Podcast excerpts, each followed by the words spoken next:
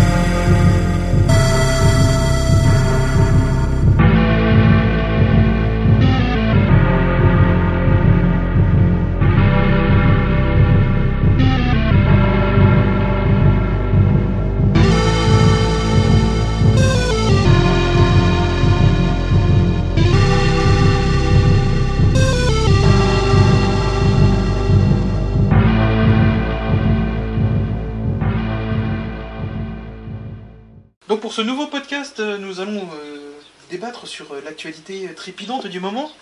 Alors, j'ai quelques sujets intéressants à proposer à mes chers collègues. Tout d'abord, que pensez-vous de la sortie du nouveau Amiga Forever? Je vous prends dépourvu, là, j'ai l'impression. Ouais, complètement, parce que, disons, moi, je suis pas du tout client du AE. Alors, quelles que soient les versions du AE... comparé à un 1200 par exemple, ça a toujours été beaucoup plus lent, moins réactif graphiquement ou des choses comme ça. Donc j'ai jamais trouvé l'utilité vraiment du AE par exemple. Ouais, puis donc, en plus que là ça va être sur... Pas forcément. Sur OLPC et STRI-IPC, c'est pas non plus des foudrodières on va dire. Donc, enfin, je devrais plutôt dire que ça va fonctionner en plus sur OLPC et STRI-IPC là. Et on peut toujours avoir une grosse machine PC pour faire tourner un petit 1200. Il se passe le mal. Oui, tout à fait. Je trouve que les performances sont quand même respectables depuis quelques années. Et ça fonctionne quand même plutôt pas trop mal, quoi. Il y a un certain nombre de jeux qui sont complètement jouables. C'est sûr que si on veut vraiment avoir des bonnes performances, il faut avoir une grosse machine, quoi. On est d'accord, je sais pas du tout ce que ça pourrait donner sur des OLPC ou des STRI-IPC, mais c'est vrai que ça peut être intéressant, un petit laptop pour faire tourner son Amiga, pour aller relever ses mails, pour jouer au Geek Amiga, ça peut être marrant. Au Geek Amiga Forever même.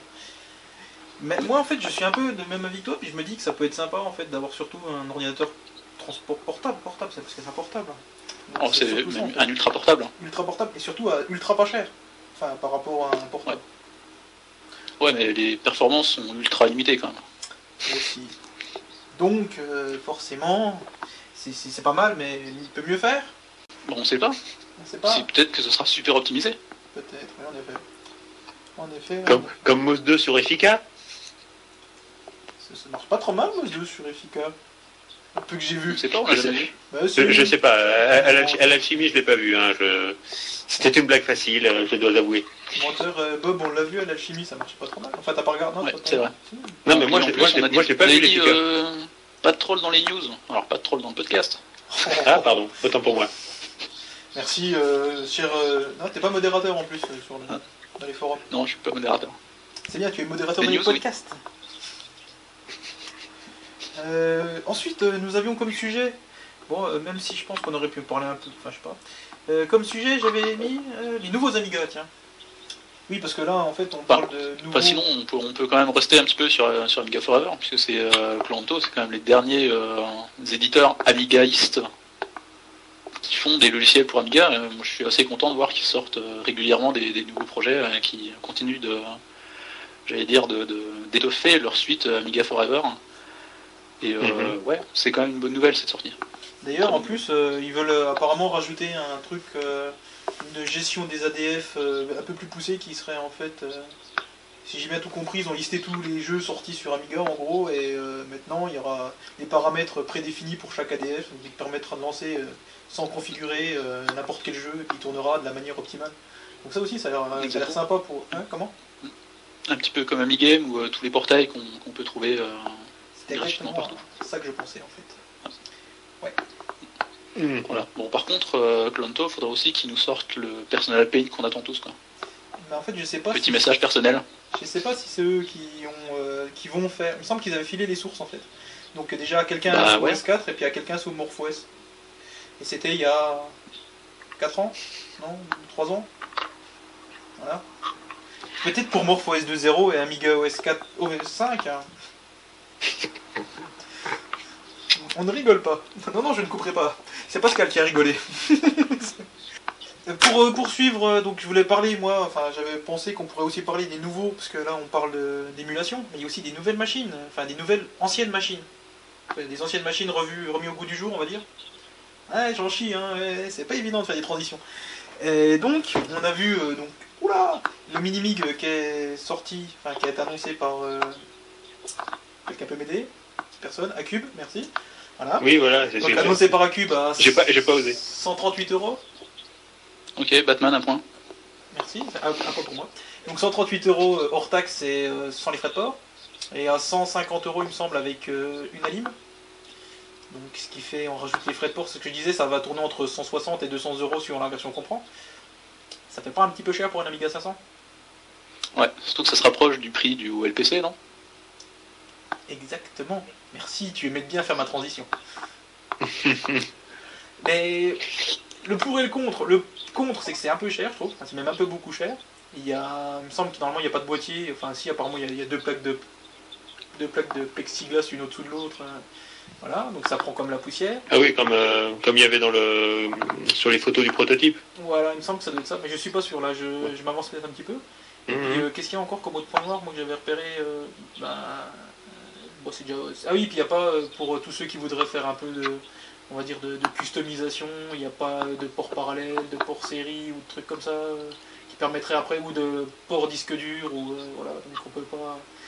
On a une utilisation basique d'un Amiga 500 en fait. Il n'y a pas du tout de port série. Il me semble pas, hein, parce que justement sur les forums il y avait Gilou qui en parlait, il trouvait que c'était un peu dommage. Ah. Il me semble, hein, après je dis peut-être des bêtises. Mais par contre, après, dans les points avantageux, il y a quand même le fait qu'on a une sortie VGA, et donc on peut le brancher sur n'importe quel écran sans se prendre la tête. Tout à fait. Ouais. Et que des connexions standards aussi.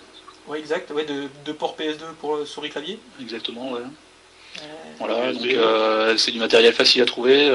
Quelque part, les Amiga 500, je sais pas s'ils vont continuer à fonctionner encore très longtemps, quoi. Donc c'est peut-être cher, mais bientôt, ce sera peut-être les seuls Amiga 500 qu'on pourra trouver, quoi. C'est vrai. En temps de marche. C'est certain. Et parce que l'avantage, c'est que n'importe qui peut en faire maintenant. Oui, en plus, parce que les Van Veren, là, donc le développeur originel, a mis les sources et puis les plans en open source, justement. Donc, oui, c'est vrai qu'après, même si Acube n'en refait pas, on pourra toujours en refaire, quoi. Enfin, il suffit d'avoir la compétence, on va dire. Les compétences, même. Oui, voilà. Et sinon, il y a deux ports aussi, pour reparler de ports, il y a deux ports joystick normaux, en fait, enfin deux ports joystick Amiga, voilà. Qu'on peut rebrancher son bon vieux gros pad. Sans avoir besoin d'un driver USB qu'on cherche partout, ou alors la manette qui n'est pas reconnue. Voilà. Ça c'est le genre de choses qui manquent quand même, hein, dans notre monde moderne, en USB qu'on a, du simple et facile à brancher. Tu parles pour Amiga OS4 peut-être, hein. Non, on avait dit pas de troll. Mais c'est pas de troll parce que j'essaie. OS4, que... MOS. MOS, j'ai branché ma manette arcade de PlayStation 1 en USB et ça marche tout seul. Donc voilà quoi. Non, oui, parce que en fait, l'avantage qu'on a avec Poseidon, c'est que bon, c'est chiant, c'est un peu compliqué, mais on peut brancher à peu près n'importe quel pad, puis on peut configurer un peu comme on veut. Donc c'est l'avantage. Je sais que sous S4, où il manque, c'est quoi là? Il y avait Amiga Input là qu'ils ont enlevé en fait. Donc du coup, oui, forcément, voilà, ils l'ont enlevé, tu peux plus mettre de joystick. Mais bon, je sais que Glenn, par contre, avait mis à réussir à configurer Amiga Input avec sa manette, je sais pas quoi là. Puis donc il joue avec sa manette sous. Exactement, ouais, on a joué à Pang à l'Amiga Plage il y a un moment et ça marchait très bien. Voilà. Donc peut-être que ça sera dans la. Par contre, on pouvait rien régler quoi. Faut ça marche ou pas. Ah, ça marche ou pas, ah, mais ça peut, ouais. Oui, voilà. Bah c'est tout ou rien quoi, c'est déjà pas mal, au moins ça peut marcher, c'est déjà bien. Bah c'est normal hein, dans un monde binaire. Hein. 0, 1, 1, 0, 1, 0, 0, 1. Voilà, voilà. Sinon, donc à côté du Minimig, on a aussi le Native Amiga, ou surnommé le Natami. Oui, là, c'est... Ouais. Je ne connais pas du tout. Ah, donc Pascal n'a pas eu connaissance de cette information. Bah, c'est à peu près pareil, hein, mais avec un 68030 minimum dedans, il espère même mettre des 68060. Et du Coldfire. Et donc, du coup, si ça sort au même prix, ou du Coldfire, si ça sort au même prix, ce sera grandement avantageux, puisque là, si pour 200 €, tu as le 1200, parce que c'est 1200 aussi, le 1200 plus le 030, ou le 060, ou le Coldfire, c'est beaucoup plus intéressant. Oui. Tu as un Amiga complet, standard, pour 200 €. Qu'est-ce que tu cherches, quoi? Et sinon, en plus, dernièrement, je sais plus sur quel site j'avais vu ça, il y en avait qui voulaient faire du Minimig, mais au lieu d'un 500, de prendre un 1000. Ah bah en fait il y a ça en fait, il y a des gars qui ont recréé une carte mère de Amiga 1000 aussi, donc dans le même principe que le Minimig, mais en fait c'est une carte mère d'Amiga 1000 complète en fait, donc il la rebranche, il la remet dans son boîtier d'Amiga 1000, donc apparemment c'est un peu dans le même délire que le Minimig, mais en mieux, on va dire, enfin en mieux, en fait il a vraiment refait la carte mère complète de l'Amiga 1000 lui, donc avec toutes les... Ouais, c'est du clonage, c'est le clonage vrai. Voilà, c'est du clonage, on va dire, c'est un vrai clone. Ouais. Tandis que le Natami, lui, en fait, c'est un Amiga 1200 AGA, War 4000, suivant ce qu'ils vont... Enfin, le gars, apparemment, ils ont dit qu'ils pouvaient faire tout n'importe quoi avec. Et ouais, là, ça sera un... Et apparemment, avec interface IDE et tout le bastring, enfin bref, un vrai 1002 aussi, quoi. Ouais, d'accord, ouais. Donc, après les dernières productions de notre ami Petro Tchinchenko, eh ben, on aura de nouveaux, peut-être de nouveaux Amiga, donc 500, 1000, 1200, 4000, c'est la fête du slip. Et tout ça dans des boîtiers grands comme une demi-boîte à chaussures. À peu près, ouais. Parce que le Minimig est vraiment petit. Le Natami, j'ai pas fait gaffe. Il me semble que c'est pas très gros non plus. Hein. Mais l'autre, après, le clone de l'Amiga 1000, c'est un Amiga 1000, donc c'est la taille d'un Amiga 1000. Voilà. Voilà, donc après, le gros rêve, en fait, c'est qu'il y ait des versions spécifiques du système d'exploitation ou de WHDLoad, hein, pour pouvoir faire des machines... directement plug and play, complètement libre, qu'on puisse bourrer de jeux facilement depuis Back to Roots par exemple, avec je délire complètement, hein, avec un petit navigateur internet pour télécharger depuis Back to Roots, pour installer les ADF libres directement sur ton Minimig ou ton Natami et la machine à jouer ultime quoi. Ah, à peu près, ouais. Ce serait classe ça. Ça serait classe. En plus, donc on se retrouve avec une PC Engine quoi, presque. Avec les jeux sur carte, machin, tout ça. Oui, mais le truc, c'est qu'en plus, Amiga Forever a dit qu'ils allaient supporter le Minimig. Donc je pense qu'ils vont fournir... je sais pas comment ça va marcher. Peut-être qu'ils vont faire des bundles Amiga Forever Minimig ou des trucs comme ça, quoi. Peut-être des images disques qui vont être sur le DVD Amiga Forever. Des images disques à mettre directement sur ces cartes SD pour le Minimig. Peut-être bien, oui. Peut-être. Enfin bref, donc plein de bonnes choses quand même du côté hardware on va dire, puisque c'est quand même sympathique moi je pense, enfin je trouve de pouvoir récupérer maintenant, après presque, ça fait combien d'années, ça fait 12 ans je crois qu'il n'y a pas eu de production d'Amiga, enfin d'Amiga classique. Donc, attends, 94 ? Non, 96 ? 95, 96, enfin ouais, enfin ça fait plus de 10 ans quoi. Donc Donc voilà. Bon, sinon, la grande question, c'est quand même toutes ces machines, pour quel marché? Quelle quantité ils pensent vendre? Pour quel marché toutes ces machines? Ouais, très bonne question. Hein. Mais je pense que ça va surtout s'adresser aux nostalgiques, à ceux qui ont encore des Amigas chez eux et puis qui ne marchent plus, ou alors ceux qui avaient des Amigas chez eux avant et puis qui voudraient bien s'y remettre ou rejouer à des vieux jeux Amiga sans passer par de l'émulation. Après, avec un peu de pub à gauche à droite, je pense qu'ils peuvent arriver à en vendre quelques pelletés à droite à gauche. Je pense. Ouais. Je pense que c'est jouable, hein, mais bon, après.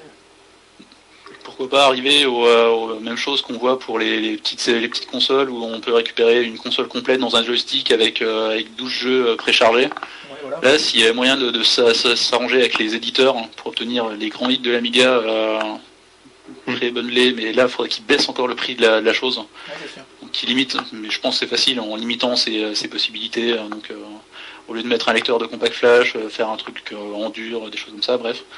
On pourra obtenir des machines qui pourraient faire rêver les utilisateurs qui sont partis avant la déconfiture et qui ont encore des bons souvenirs de leurs Amiga. Ouais, par exemple, un superbe Minimig avec que des jeux Type 17. Ça exactement, j'y pensais. Parce que, surtout que l'avantage avec Type 17, c'est qu'ils ont à peu près fait tout. Quoi. Quand tu regardes, il y a de plateformes avec Super Frog, du shoot'em up, de l'action, du jeu de course, du jeu de billard, oui, il me semble bien, c'est billard, hein. Non, bowling, ouais, ouais. Enfin bref, ouais. Il y a un peu de tout et n'importe quoi. Jeu de plateforme action, la totale. Donc ça pourrait être sympa. Mais là, je pense qu'on rêve un petit peu. C'est beau de rêver, il ne nous reste plus que ça, c'est bien. Ouais, c'est vrai, c'est vrai, c'est vrai. Mais donc on en saura un tout petit peu plus sur le Minimig, puisqu'il devrait être en démonstration assez rapidement, pas loin de chez nous. Chez nos amis suisses pour la prochaine réunion AMF. Il y aura donc une présentation du Minimig, de la belle carte Deneb qu'on a déjà vue un petit peu à l'Alchimie cette année, donc présentée par Voxel. Voxel, exactement. J'hésite toujours entre Voxel et Pixel, c'est pas bien, c'est Voxel. Ouais. Et on aura aussi une nouvelle Samantha. Voilà. Donc pas mal de trucs à montrer ou à voir à la prochaine réunion AMF. Qui se déroule ce week-end le 2 février de 14h à 18h, 19h à Lausanne, si je ne dis pas de bêtises. La fameuse carte que Voxel va présenter, c'est bien donc l'adaptateur USB pour 4000. Non, c'est pas celle-là? En fait, c'est une carte USB. C'est pas pour 2000-3000, non? 2000-3000. Oui, pour 0, bah oui. Ah non, oui, donc pour 4000, oui. Parce qu'il l'avait dans son 4000 à l'alchimie, c'est pour ça. En plus, un prototype 001, il avait, lui. Oui. Il l'a montré également lors de la réunion de nos amis, non pas ce coup-ci helvètes mais belges, puisqu'il a fait le Deneb Tour, l'European Deneb Tour. Après l'alchimie, il est parti donc chez les Belges, donc il est monté chez les Belges, et puis après, maintenant, il va aller chez les Suisses. Voilà. Et donc oui, c'est une carte USB 2 sur Port Zero. Et apparemment, ça a l'air de bien bouger. Moi, j'ai pas trop regardé à l'alchimie, donc je m'en mords un peu les doigts. Bon, en plus c'était simple à voir, le boîtier il était transparent. Oui mais ça j'ai vu, mais j'ai pas vu les tests qu'il a fait niveau rapidité tout ça. Parce qu'apparemment c'est ce qu'il a. Ah, moi non plus. C'est ce qu'il a vraiment fait chez les Belges. Et apparemment les gars étaient un peu soufflés par la vitesse en fait. Bah, forcément un disque dur en USB 2 dessus, comparé à de l'USB 1, c'est sûr que c'est impressionnant quoi. Et tout ça fonctionne grâce à Poséidon. Ouais, mais d'ailleurs, ouais, qu'est-ce que ça va devenir hein, si Poséidon 68K s'arrête? Bah, je pense heureusement qu'il nous restera Anaïs. Et puis il n'y aura pas de mise à jour, quoi. Donc il faut espérer que ça marche bien. Voilà. Mon cœur, mon amour. Ah, Anaïs. C'est ma blague, ça. Oui, Anaïs de Gilou. Parce qu'apparemment, là, il est en train d'essayer de... Si j'ai bien compris... Enfin, justement, j'ai pas tout compris. Il fait des essais pour la faire tourner Anaïs avec OS4, ou alors il fait des drivers pour Amiga OS4 pour Sirion, j'ai pas tout compris. Donc, non, en fait, il fait donc pour ceux qui ont OS4 classique PPC, donc, et qui ont une carte qui n'est pas supportée par OS4 classique, a priori, par Sirion, tout à fait, permettre justement d'utiliser un minimum de PS2, je crois que c'est les Subway Highway, pour utiliser un minimum de, pas de PS2, mais d'USB sur ces machines-là. Hein. Ce serait dommage de s'en priver quand même. Forcément. Mais Tout à fait. Il me semble qu'il lui manque pour l'instant le driver Mastorage, si je dis pas de bêtises, mais que les claviers, souris et imprimantes doivent fonctionner, ce qui est déjà pas mal. Bon, sachant bien sûr que le Mastorage hein, est loin d'être important comme driver USB, hein, bien sûr. Je te sens moqueur. C'est pas très gentil. Bah, si c'est si facile, t'as qu'à nous le faire. Hein. Et voilà. Et non, mais c'est... Ça, c'est fait. Disons, personnellement, disons c'est la première chose que j'attendrais d'une pile USB, moi. Oui, mais enfin... ça dépend. Parce qu'à la base, quand tu rajoutes ta carte USB, clavier souris, et tu les as déjà sur ta machine par un autre biais, soit PS2, soit et sur un 4000 par le port clavier classique, ou des choses comme ça, quoi. Ouais, mais à l'origine, si on remonte à l'origine du projet dans le forum, c'était pour remplacer sa souris sur son Amiga, quoi. Donc il a fait. Ouais, disons au départ, il l'a développé pour lui en fonction de ses besoins. Bon, je comprends bien. Ouais. Une souris ou un clavier, bon, c'est 3 bits d'infos qui passent dans un sens dans l'autre, comparé à des données qui doivent vraiment transiter pour un Mastorage. Donc c'est vrai que techniquement, c'est beaucoup plus compliqué du Mastorage. Je suis tout à fait d'accord. Et en plus, après, il reste des problèmes de ressources, puisque c'était prévu pour des Amiga de base, 68000, 68020, enfin là où Poséidon ne va pas, en fait. Surtout 68000, en fait, ouais. Alors, à Lausanne, on a dit qu'il y aura la présentation donc, du Minimig par Guybrush, de la Deneb par notre ami Voxel, et également donc, de la Samantha par X-Ray de Monsieur Relec, donc cette nouvelle version de la Samantha. Ce qui nous permet de rebondir, donc la Samantha, sur les nouvelles machines next-gen pour Amiga OS 4 et MorphOS. Et parmi celles-ci, on parle en ce moment donc beaucoup du Mac Mini. Donc le Mac Mini pour Amiga OS 4, puisqu'il y a eu, je le rappelle pour ceux qui n'étaient pas au courant, le projet Moana, donc, qui était le projet développé par Acube, donc de faire un portage d'Amiga OS 4 pour le Mac Mini, enfin sur Mac Mini.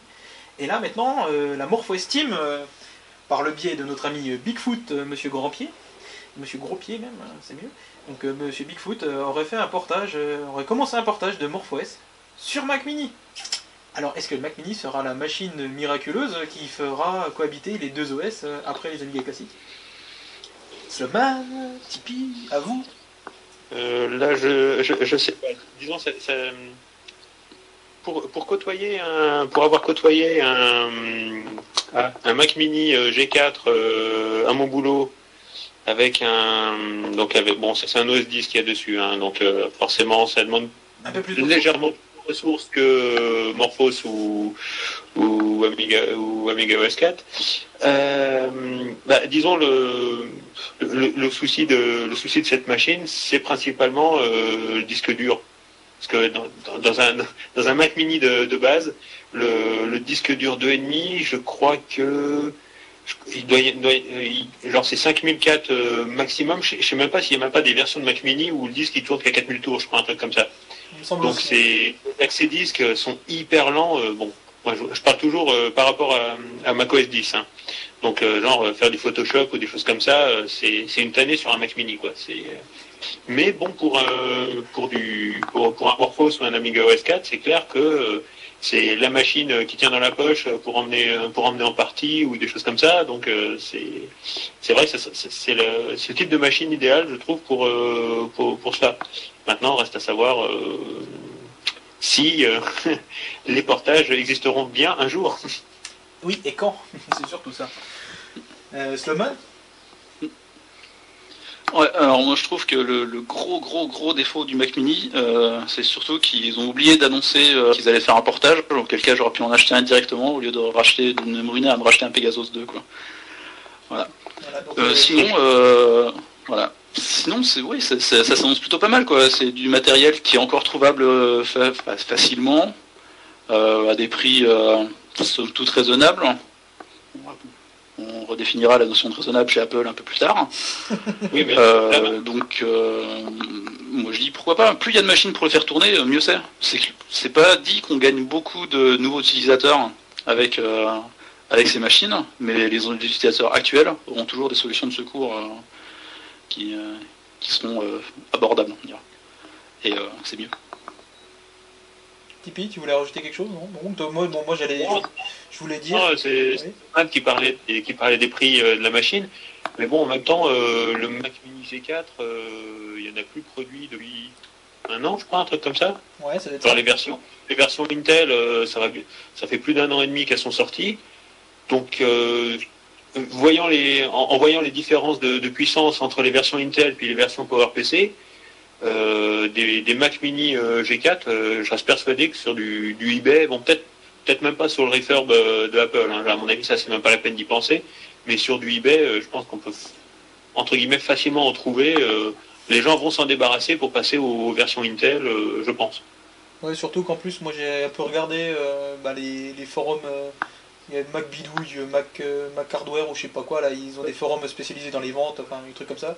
Et il y a une pelletée de Mac Mini G4 qui vont, dont les prix vont entre 300 et 400, enfin, ça aussi entre 300 et 400 euros. Donc, c'est sûr que l'avantage qu'il y a avec le Mac Mini, c'est qu'il était produit en nombre tellement plus important que des PEG ou des Amiga One que forcément, ça se retrouve plus facilement, et puis en plus il y aura moins de spéculation au niveau du prix, je pense, puisque les utilisateurs de Mac OS X qui utilisaient des Mac Mini, je pense qu'ils sont pas au courant que ça va, enfin que MorphOS ou Amiga OS 4 va tourner dessus, donc c'est sûr que ils sont pas au courant.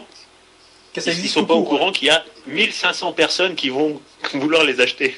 À peu près. On se dit 1500 personnes, allez, on va arrondir à 2000. Ouais, je pense qu'on peut monter peut-être même plus, hein, parce qu'avec tous les utilisateurs encore de classique qui n'ont jamais osé passer le cap, je pense que le fait que ça soit un Mac ou que ça soit déjà un Mac, donc déjà il y a déjà la finition, ils savent que c'est un Mac, donc c'est à peu près solide, on va dire. Ils savent que après, si ça marche pas, ils peuvent toujours lancer Mac OS X en natif dessus, ça marche bien, ça marche nickel, donc bon. Il y a moins de risques et le tarif est un peu plus, enfin, dire ça honnête, quoi. C'est pas comme les premiers bêta-testeurs ou les premiers acheteurs d'Amiga One qui avaient mis plus de 1000 euros dans une machine, quoi. Là, c'est quand même pas du tout le même rapport à qualité-prix, quoi. Non, puis là, bon, tu parlais de 400 euros pour un Mac Mini, sachant que c'est une machine complète, disque dur, lecteur graveur slot-in, de la mémoire, pros, tout ce qu'on peut avoir, quoi. Voilà, c'est-à-dire la machine, on branche la lime, la sortie écran, un clavier souris, et ça y est, ça marche, quoi. Voilà. Donc y a rien à chercher derrière. Machine complète. Ouais, mais enfin, on parlait juste un petit peu de la rareté, mais pour l'instant, on ne sait pas sur quelle révision ça fonctionnera, quoi. Il y a des vieilles rumeurs, principalement sur le projet Moana, ou Manoa, enfin j'arrive jamais à le dire. Moana. Comme quoi il n'y aurait que les premières révisions qui marcheraient, et si ça se trouve, la rareté pourrait quand même jouer contre nous finalement, quoi. Mais, en fait, le problème avec Moana, donc en fait pour t'aider, tu penses à Loana, mais tu m'as aimé. Ça fait Moana. Hein. Et donc en fait le problème avec Moana, c'est que je pense que le portage n'a pas été fini du tout. Donc, puis je pense que les fichiers qui ont été volés ou qui ont été mis à disposition, en fait, c'est vraiment c'est une pré-version bêta, quoi. Donc c'est peut-être aussi pour ça que c'est limité aux premières versions de Mac Mini. Je pense que c'était celle que eux ils devaient avoir à l'époque quand ils ont fait le développement. Donc, après pour Amiga OS 4, pour MorphOS, apparemment ça tourne déjà. C'est pas un Mac Mini première version, puisqu'apparemment c'est un 1,4 GHz et pas un 1,2. Donc ça va plus vite. Donc c'est les versions d'après. Enfin, c'est pas les premières versions, parce que les premiers modèles de Mac Mini c'était des 1,2 GHz. Voilà. Donc après, spécule comme on voudra, on ne sait pas plus que ça, quoi. Voilà. Le temps nous le dira. Ah, c'est une citation de Albert Einstein dans Command & Conquer 1. Oui, je le dis. Le temps nous le dira. Le temps nous le dira. Voilà. Quelle culture, hein. Ah, je sais. C'est comme la confiture. Ouais, ou les parachutes. Voilà exactement. Sinon, à part le Mac Mini, donc on a eu l'annonce là par Bill Buck sur les forums de Power Developer d'une. Non, c'est vrai, on avait dit pas de troll. On avait dit pas de troll, on n'avait pas dit de moquerie. Donc donc du nouveau Efika, enfin la nouvelle Efika, qui apparemment serait plus basée sur un 603, enfin sur une révision de 603, mais sur une révision de G4. Donc il dit avec Altivec, avec des vitesses de 600 MHz à 1,4 GHz, je crois. Enfin, des trucs de fou, hein, pour un Efika. Ouais, donc là, sur cet Efika 2, je suis quand même un tout petit peu plus convaincu par l'intérêt de la chose, quoi. L'Efika 1, je trouvais ça sympathique, mais limité. Très limité. Trop limité. Trop, c'est ce que j'allais dire. Là, ça devient une machine intéressante pour faire ce qu'on veut faire, quoi.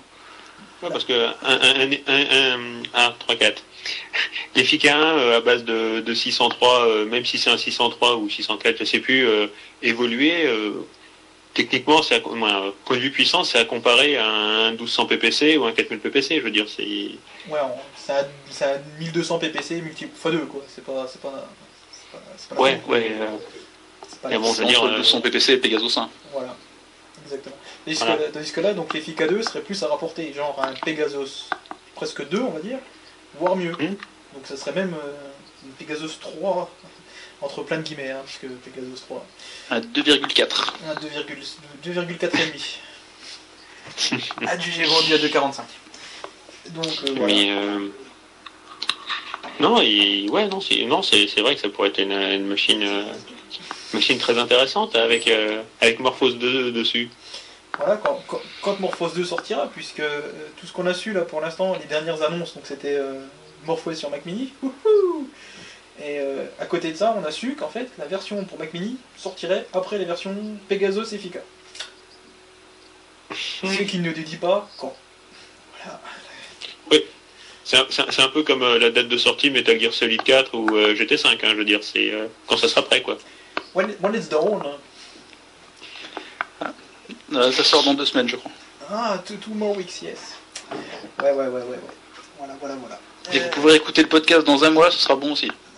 C'est l'avantage du two more weeks. Oh, je pense même que quelqu'un qui écoute le podcast pendant ses vacances au 14 juillet, ça sera encore valable. Ah, j'espère que ça ne sera presque plus.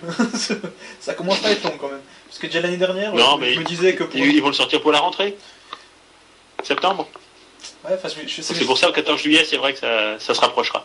Mais c'est ce que je me disais déjà l'année dernière. Je me disais, oh, pour la rentrée, pour le mois de juillet, pour Noël, pour... Là, je me dis pour Pâques, parce que c'est un peu l'anniversaire de Morpho et Pâques. C'est la première release était à Pâques. Il y a eu quand il y a eu le 1.4.3, 1.4.5, quand tout le monde croyait que Morpho S était mort, avec une nouvelle release, c'était à Pâques. Donc peut-être qu'à Pâques, cette année, on aura Morpho S 2.0. Ah, peut-être le petit lapin va-t-il peut-être amener Morphos 2 des cloches. Alors que les grosses cloches sonnent. Mais non, j'ai pas dit les grosses cochonnes, j'ai dit les grosses cloches sonnent. Ça n'a fait rire personne, c'est ce qu'on appelle un bide. Non, je suis sûr qu'ils ont rigolé chez eux. Mais moi j'évite de rigoler trop fort dans le micro. C'est sûr. Pareil ici. Et après, il nous reste donc comme nouvelle machine, puisqu'on n'a pas fini avec les nouvelles machines, il reste la Samantha. On en a parlé un petit peu avant, mais voilà, donc la Samantha. Et le problème, c'est qu'avec la Samantha, il n'y a rien d'officiel, quoi. On ne sait pas ce qui est supporté par cette machine, on ne sait pas... si, il y a des promesses, il y a des annonces, voilà, on dit des choses, ouais. Mais on ne sait pas. Mais en fait, le problème, c'est qu'il n'y a jamais eu rien de clair. Yeah. Tout ce qu'ils ont dit, c'est la Samantha est du côté rouge, ou un truc comme ça. C'est pas clair, c'est Samantha. Ouais, c'est forcément. Je pense que là, ils vont rire, ça va être la deuxième blague du podcast. Après la grosse cochonne, c'est pas clair, c'est Samantha. Voilà. Et alors je disais donc, la Samantha, il l'appelle la Red One, mais voilà quoi, c'est un peu le seul indice qu'il y a à propos d'un portage OS4, quoi. Enfin, ils n'ont jamais été clairs sur le fait qu'il y aura un portage. Hyperion n'a jamais dit, parce que on va le porter sur ça, et puis Acube n'a jamais dit. Enfin si, Acube, eux, ils veulent que la Samantha supporte MorphOS, elle supporte OS4. Elle supporte Linux, elle supporte, tout ce qui existe en gros. Mais, Aros aussi d'ailleurs. Voilà. Mais voilà quoi. Parce que à l'alchimie, non, c'était pas l'alchimie, c'était un autre truc après, je crois. La Sam, ils n'ont pas fait une démo avec un Linux au minimum? Si, à l'alchimie, il y avait un Linux dessus qui tournait, quoi. Oui, voilà, aussi. Mais oui, la Samantha fonctionne, elle fonctionne avec Linux, quoi. Mais pour l'instant, elle fonctionne avec rien d'autre. Ouais. Voilà. Un peu comme l'Efika, quoi. Ah, l'Efika, elle fonctionne avec MorphOS pour ceux qui l'ont. Donc, c'est-à-dire Steve Cose. Le MorphOS 2.0, tu parles? Ouais, MorphOS 2.0, oui.